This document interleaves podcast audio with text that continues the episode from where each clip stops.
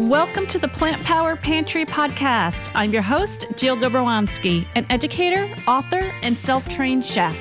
Whether you're vegan, vegan curious, or simply want to kickstart your health, this is the podcast for you.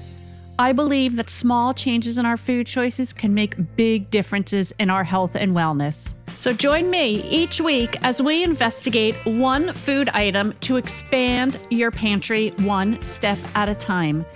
Together, we'll build a healthy foundation by investigating the history, the health benefits, and I'll provide some tips on storage along with a delicious recipe for you to try. I'm so happy you're joining me in my kitchen to explore all the wonderful food the world has to offer. All right, let's put on our aprons and join me as we open the doors to the plant powered pantry.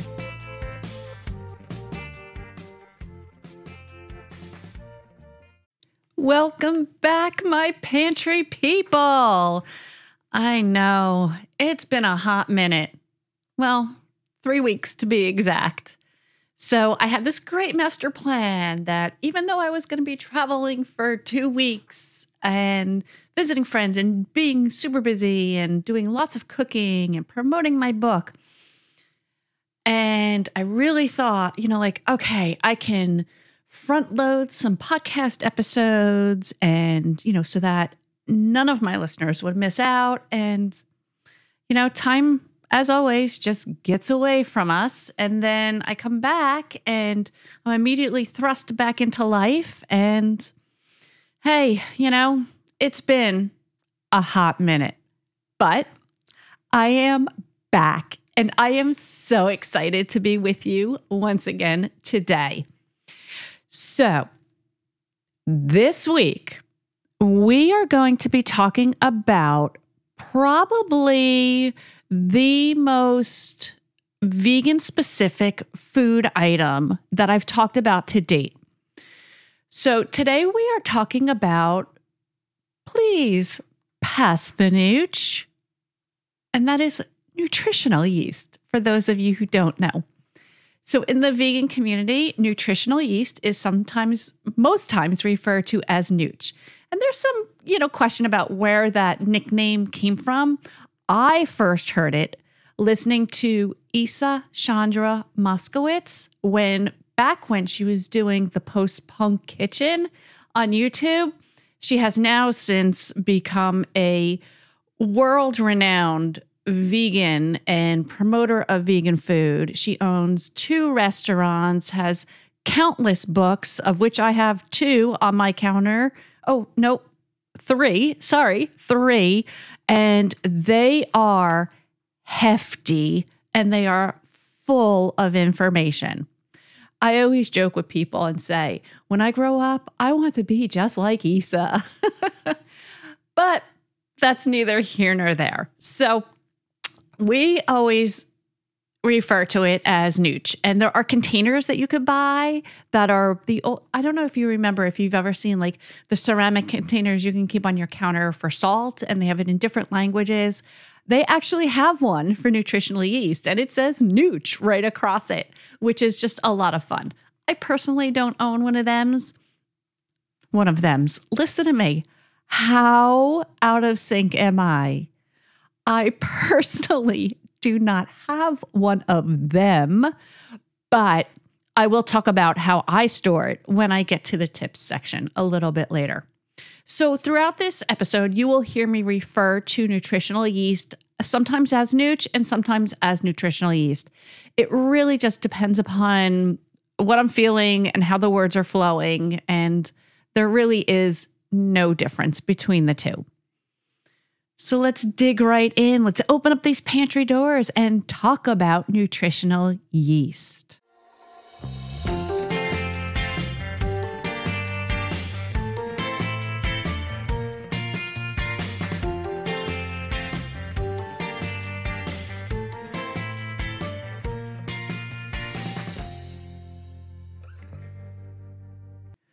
First, we're going to dig right in and talk a little bit about yeast itself because yeast has a history that dates as far back as ancient Egyptians, Israelites, and really just has in terms of food preparation, been a historic staple. When most people think of yeast, we think of the active form of yeast that we use to leaven bread or you use as that you can capture and create your sourdough starter, which so many of us did last year in 2020. But it's it's not that. So these golden flakes are made from the same type of similar yeast that active yeast is used from, that's sometimes referred to as brewers or baking yeast because it's alive. And it's deactivated for this final product. And the nutritional yeast is actually rich in nutrients on its own. But most varieties of what we find today, sold today in stores, are fortified with even more vitamins, which are essential essential to a plant based vegan diet. I think it was, I read somewhere around 1950 that nutritional yeast, this inactive form of yeast, was dried into flakes and hit the shelves. Uh, it was, I believe I read it was the Red Star yeast who started first packaging it, and they're still around today. And one of their senior business managers of uh, Lesaffre, and I'm probably saying that totally wrong, a French yeast manufacturer who now owns Red Star brand today, Adeline Chiang said, and I quote, it was popular during the hippie time in the late 1960s and 70s, unquote. Fun fact, it's also sometimes referred to as hippie dust. I guess that's where it gets that name. But the nutritional content was really the main draw and really began this rise in popularity of plant based eating and vegan diets because it helped give us the one thing that could provide vitamins, most essentially B12, a little extra boost. And for those of you who don't know, B12 is one of those nutrients or vitamins, excuse me, that is very difficult to find in plant food. And so when most of us either transition or have been vegan for a long time, um, B12 is something that we will almost always supplement. The frequency and the type of how you supplement it really is a conversation that you have to have with your doctor, nutritionist, general practitioner, um, or even if you have somebody who, a holistic doctor who's focusing on your blood levels and vitamin levels within your blood.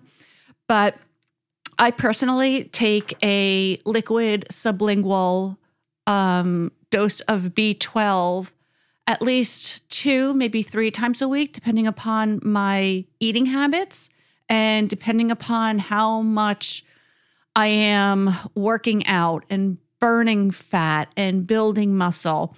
So it really is a very personal decision and very personal choice. But definitely before you start supplementing, make sure you talk with your doctor. I have found myself that the sublingual works best because my body absorbs it better. I know that there are some people out there, and I have friends and even some family members who have to go for monthly B12 infusions.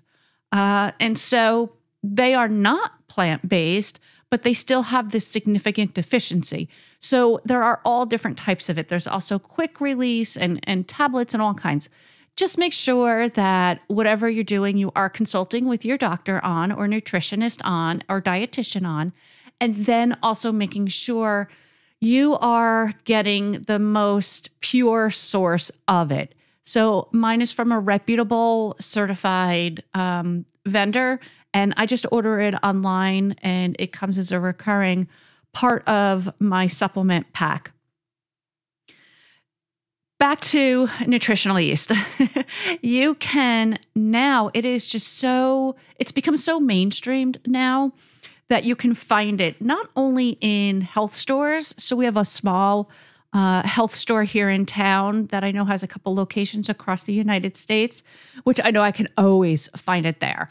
I can also go to my local Trader Joe's and they produce a line of it that I like. I know I can also go to my local big box grocery store and find it. Um, usually in, with the Bob's Red Mill. And this podcast is not sponsored by any of those people. I'm just telling you where I find it and where I get my product, where I buy my nooch from. Um, and you know, it's sometimes for for the most part, I buy it in a, a bag or a you know a container type. But I've also been in some larger stores that have this magnificent bulk section where that I can buy it in bulk. The only thing with whenever you're buying it, just make sure that it's sourced from a reputable um, producer. And then also you're making sure you're checking the expiration date because sometimes, and this is not often, it is a very rare occasion where I will find either a bag or even some of the bulk section that is going to expire quicker than I can use it.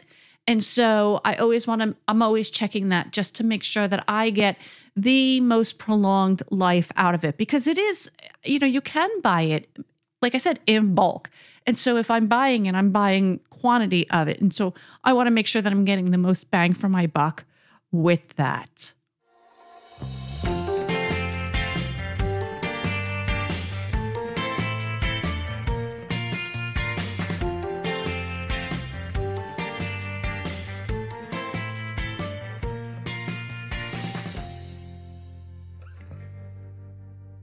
Let's talk health benefits of nutritional yeast. So, nutritional yeast is rich in thiamine, riboflavin, niacin, B6 folate, and often vitamin B12. And all of these are B vitamins are work that work in a complex way and it is essential for providing us with energy and helping us maintain proper brain function. Among many important other functions, they are also essential for healthy hair, which I know is something that we also all care about. In fact, these B vitamins wear many hats in terms of their role in our body. In addition to energy production, brain functioning, rebuilding of hair, they also have an impact on our fat burning, sleep, and so much more. What's more is that B vitamins are often depleted during stress, which all of us face more than ever. And some of us more than others. This makes the need for the daily consumption of B vitamin rich foods all the more important. And B vitamins, unfortunately, can also be depleted from eating too much junk food. Vegan, non vegan. I mean, I know myself, I've had those moments. And, you know, just these past couple weeks was one where, yes, I was eating, you know, fairly healthy compared to a typical American US diet, but I was having a lot of vegan uh, junk food, not, you know, eating out a lot. And so I wanted to, when I got home, make sure that I was, you know, giving my system that jump start again, since, you know, I knew I was probably depleting my B vitamins um, over my most recent trip. But a deficiency specifically in B12 can be identified by uh, symptoms of fatigue, vision problems, soreness of the mouth. And while B12 helps create strong hair, nails, skin, it also helps to maintain a healthy digest- digestive system. B12 helps reduce those fatigues and regulates our central nervous system, and then helps us also minimize stress. So, this little vitamin is a powerhouse. And with other B vitamins, when your gut can manufacture and synthesize missing components, your internal ecosystem becomes more balanced and you then have a healthy ratio of probiotics in your gut, which helps you then regulate not only digestion, but also just that feeling of fullness and keeping that healthy ecosystem and micro eco- ecosystem in your gut active. So, it has long been believed that nutritional yeast contains vitamin B12 naturally. There's still a lot out on that. There's some who say yes, there's some who say no. But unlike other microorganisms, uh, yeast has a difficult time producing vitamin B12. And that's probably the reason why many Nooch products containing B12 are fortified with it during the end process prior to um, packaging. So it's at the end of that fermentation, the end of that um, of that end production in which the B12 then is added to it. And this is not necessarily a bad thing. It is not because at the end of the day, it still means that you are getting a product that's been fortified with, again, if you're buying it from a reputable source, a reputable addition of B12. Now, ultimately, as a vegan, I have not and I will not rely solely on nutritional yeast for my B12 needs. And that is because it is such an important vitamin. And there's more of a risk for us who don't consume animal products to have a deficiency. And so that's why, as I said earlier, I think a multifaceted approach to B12 is best. And that is also why I have, in conjunction with my doctor, chosen to supplement my B12 in addition to still consuming it through my Nooch or through some fortif- other fortified foods. Another thing about nutritional yeast is that it contains 71% of protein by weight. Now, yes, it does not weigh a lot, but for those of you who keep track of things like this, that is impressive for a plant food. But it also helps balance amino acid composition. And then when you couple that with your protein, it helps your brain, your body, and your muscles tremendously. I personally love this about nutritional yeast because so many of the quote unquote high protein processed foods for vegans or even vegetarians are actually much higher in fat or carbs. So, for instance, nut and seeds, yes, they have a very high protein content, but they also contain a lot more fat than they do actual protein. Are they still good for you? Yes, in moderation. But you don't rely upon just one source of food to get your protein or to get your vitamins and minerals that you need. So when you think about legumes such as beans, lentils, they're also praised, and I've praised them on this show for their content. But again, if you're watching your carbs, they're very high in carbs than they are in protein. So, Nooch is very unique in that it is truly a protein rich food, low in fat, low in carbohydrates, and is very easily digestible. Now, while I am not a big believer or promoter of loading up on massive amounts of protein and, and tracking every single gram we eat, I think most people are getting too much. I mean, let's face it, we are living in a protein centric society. You know, that is one of the first questions I, I received 21 years ago and still receive to this day. How do you get your protein? Well, I get it through multiple sources, and nutritional yeast happens to be one of them. And it is an excellent source of that, especially if you're active. Because as I said before, it helps in that rebuilding of your muscles and energy levels. But it also, you need sources of protein and need to be a little bit more aware of it if you're trying to build strength or muscle. Very specifically, if you are training for some type of competitions. But I personally am not in that phase right now. I'm not training for a competition. I'm not training for any races. And I'm really just looking to keep my overall tone and to keep my overall physique. And so it really isn't a top priority for me right now because I know I'm getting it with every meal. And I know that me including nutritional yeast, I'm also helping build those numbers and keeping my body in a healthy rhythm and a healthy balance, all in all. And that's really what it's all about.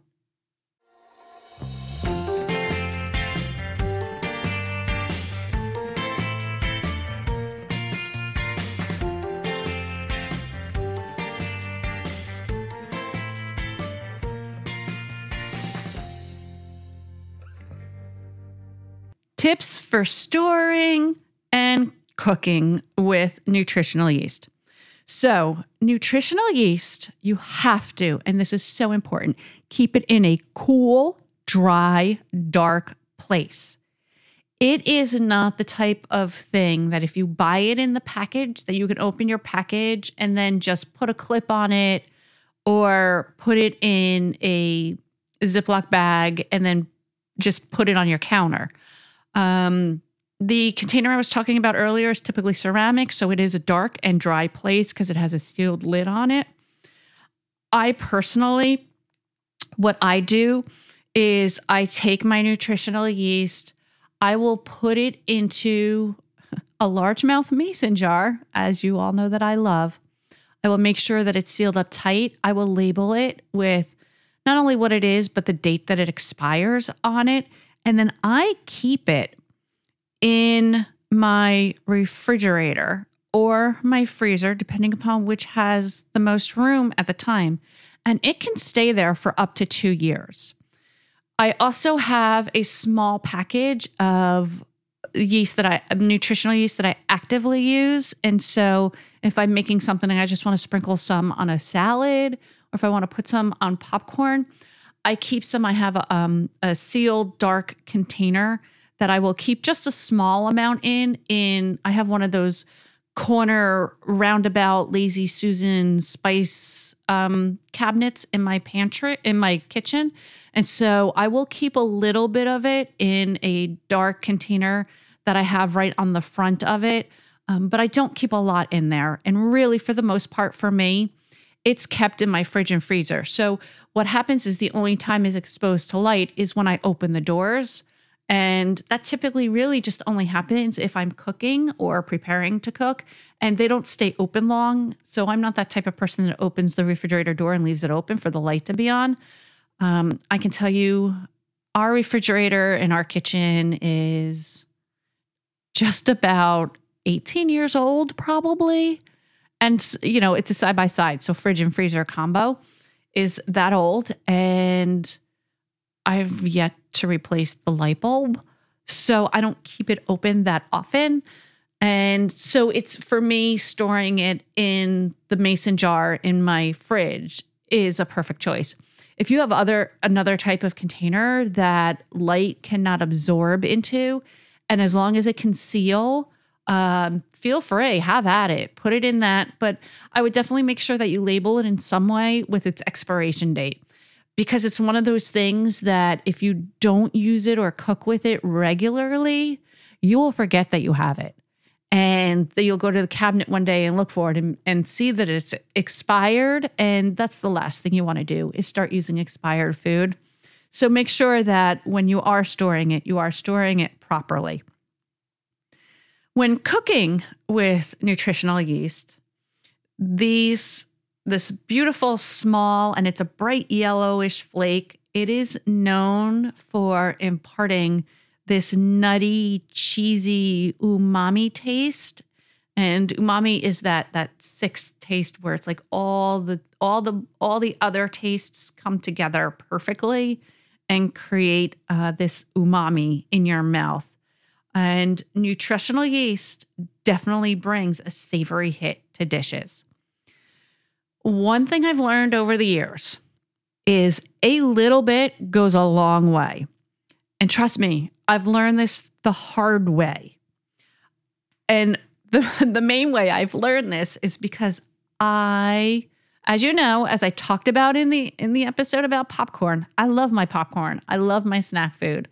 And I was always trying to create that that cheesy type of popcorn flavor and so I would just dump my nutritional yeast on it, thinking that more was better. And it never tasted right. And there were times where I've actually had to throw it out and start again.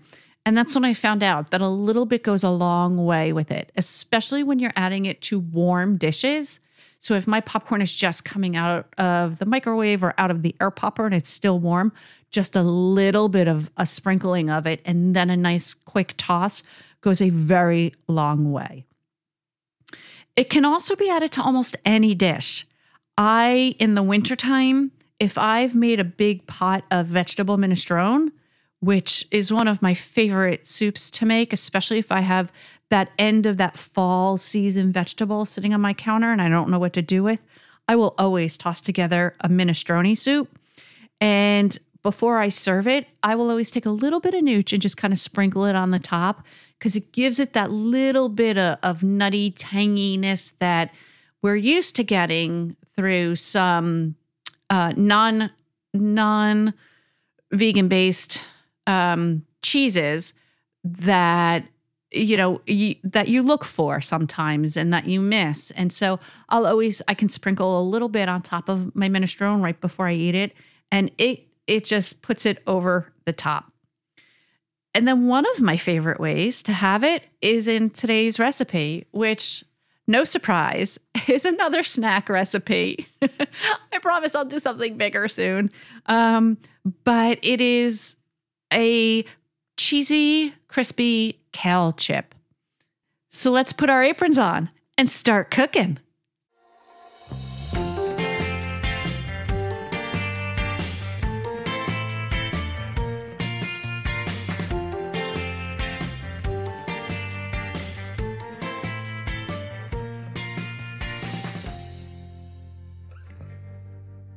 Okay, let's make our cheesy, crispy kale chips. For the record, today I am not using a dehydrator for this recipe. I use my oven. I still have not had the opportunity to find and purchase or be gifted, hint, hint, a dehydrator yet. And yes, I know I can use my, my, my I, gosh, the Ninja, the all in one cooker but I really haven't just ventured onto that yet because it's summertime. I've been spending a lot more time cooking outside instead of inside. So if you have an air fryer, just make sure that you follow those directions um, that come with it. Uh, not the air fryer, I'm sorry. If you have a dehydrator, see now I'm getting all confused. If you have a dehydrator, make sure that you're following your manufacturer's instructions. But if you are also using your air fryer, make sure that you're following your manufacturer's directions with regards to dehydrating uh, kale. And let's get into this. So, the first thing you're going to do is preheat your oven to 200 degrees Fahrenheit. You're going to take two large uh, baking sheets and either line them with par- uh, with parchment or if you have a silicone baking sheet, you could put that on there. Or if you're using the silicone baking sheets, that's all you need. We're going to take two large heads of curly kale. And this is the fresh kale. Um, do not, you can try to buy the kale that's prepackaged, but the problem with that is that there's a lot of stems in it and it's very bitter, and you don't get like these big, nice, big chunks of kale leaves. And so this is the type of recipe that I will splurge a little bit and buy, you know, fresh kale on. Whether I can get that at my farmer's market or sometimes I'm just going to my local grocer to get it. I will splurge on fresh kale for this. And you can kind of use any type of kale. Um, I haven't really seen a lot of varieties here on the East Coast in the United States uh, very um, recently, but the curly kale, or this, it's usually green kale, is how they refer to it in my store, is the the one that's most there frequently. And so I will pick up two heads of that when I'm wanting to make this recipe. So we have two large heads of curly kale, a quarter cup of tahini, which is nothing more than just pressed sesame seeds, a quarter cup of fresh squeezed lemon juice, a quarter cup plus two tablespoons of grapeseed or olive oil. Or you could also use avocado oil if you have that on hand. Two teaspoons of sriracha, a half a cup of nutritional yeast, and a quarter teaspoon of sea salt. So, as your oven's preheating, what you're going to do is you are going to peel all the kale leaves apart. You're going to rinse them off really well and pat them dry with a towel. Then you want to remove the stems from the leaves. And I usually just take my small paring knife. I start on the inside of the stem at the large end and just run it down along the side of it and then do the same. It usually creates this V like look um, in your kale, but that's what you want. You want to try to keep your leaves as large as you're comfortable with. Um, I will try typically try to do about I don't know, maybe like a two to three inch size uh, leaf, and I try to cut them into as triangles as I can. Um, but what you do is you do this for all of the kale leaves. So you take that then you take that pile of discarded kale stems. So the stems, because they're so bitter and it's really hard to get that bitterness out of them. Add them to your veggie broth bag that you've started in your freezer. Or you can actually toss them into your smoothies because the whipping up of your smoothie kind of removes a lot of that bitterness. I also have a lot of friends who feed them to their dog as a special treat. So, really, that's up to you. Um, so, then what you're going to do is in a small bowl, you're going to combine the remaining ingredients to form a thick paste. So you're going to take your tahini, you're going to take your fresh lemon juice, you're going to take your uh, olive oil um, or your grapeseed or avocado oil, you're going to take your sriracha, and then you're going to take your nutritional yeast and sea salt, put all of that into a small bowl. I usually just take a fork and just, you know, kind of whisk it up together, and it's going to form like this thick paste. And then really all I do is I take that and I pour it all over my kale leaves, which I've transferred to my baking sheets. And I just kind of split it up and pour it all over those. And then I just take in my hands the two greatest tools in your kitchen and kind of just massage that cheesy goodness mixture onto the leaves, making sure that I'm covering both sides of the leaves. So I'm really getting in there and working with it. Um, you can do this in a large bowl if you want to, if you're not comfortable with just, you know, splitting it out already. So if you do it in a large bowl, you just put all your leaves in a large bowl, pour your um, your your your paste mixture on top of that, your cheesy paste mixture on top of that, and then just start going to town and working on it. That that massaging helps remove that bitterness that's kind of left over in those leaves, but it also ensures that all of those leaves are coated nicely with this cheesy goodness paste. Then you're going to take them, make sure that they're in a single layer on your baking sheet, on your baking sheets. Pop it in the oven for one hour. Now, mind you, your oven is at a low, so this is the low and slow. You're going to put it in there for one hour. Then you're going to flip your leaves and then bake it for an additional 45 minutes to one hour. You have to keep an eye on it. If you're going to leave it in for an hour, like if 45 minutes isn't enough, definitely don't go too far because it can burn very quickly. Um, so make sure that you're checking it every five minutes or so. And once you see it get like all that, it turns this beautiful golden brown, and your leaves turn this dark rich uh, color of green. Once that is there, take them out of the oven. And this is the hardest part. You have to leave them there, take them out of the oven, place them on, on a rack, or if you have a separate um, range hood, place them on that to just sit there and cool. When they first come out, they may not seem very crisp, but as they cool, they will crisp up. Now, do not take these and immediately pour them into a bowl or pour them into a bag, thinking, well, they can cool in the bag or they can cool in the container and they're still going to be fine. No, leave them in the single layer and let them kind of crisp up until they re- until they get to that your desired consistency. I usually walk away because otherwise I'm just too tempted and they will sit there sometimes for up to an hour um, before I come back to them, and they are just delicious. Now, these in my house usually don't last that long in order to make it into a large storage container. But if you are storing them, you can store them in an airtight Ziploc bag. You can store them in a airtight container. Uh, typically, I only have a little bit left, so I'll put them into my little um, snack size serving containers and just kind of munch on them throughout the week or toss them into a lunch. And that way I have them.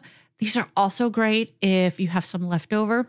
If you take them and they're nice and crispy and just kind of crinkle them and just put them on top of a salad, uh, it's delicious. It just brings your salad to a whole nother level and gives you a little bit of that crunch factor that you sometimes look for. All right, my friends, I'm so happy to be back, and I'm so happy to have you joining me today. And don't forget, check us out on Instagram at the Plant Powered Pantry and post a picture. Share what you're making, whether you're making these kale chips or something else with your nooch. Either that, or if you have a question, send me a quick DM and I'll be happy to help you out. Thank you so much for joining me in my kitchen today. I enjoyed our time together. Don't forget to subscribe so you never miss an episode of the Plant Powered Pantry podcast. Also, if you have a minute, do me a favor rate and review the show. It really means a lot to me. Also, to stay up with all things plant powered and to get today's recipe, please visit plantpoweredpantry.com. All right, my friends, until next week, keep on cooking.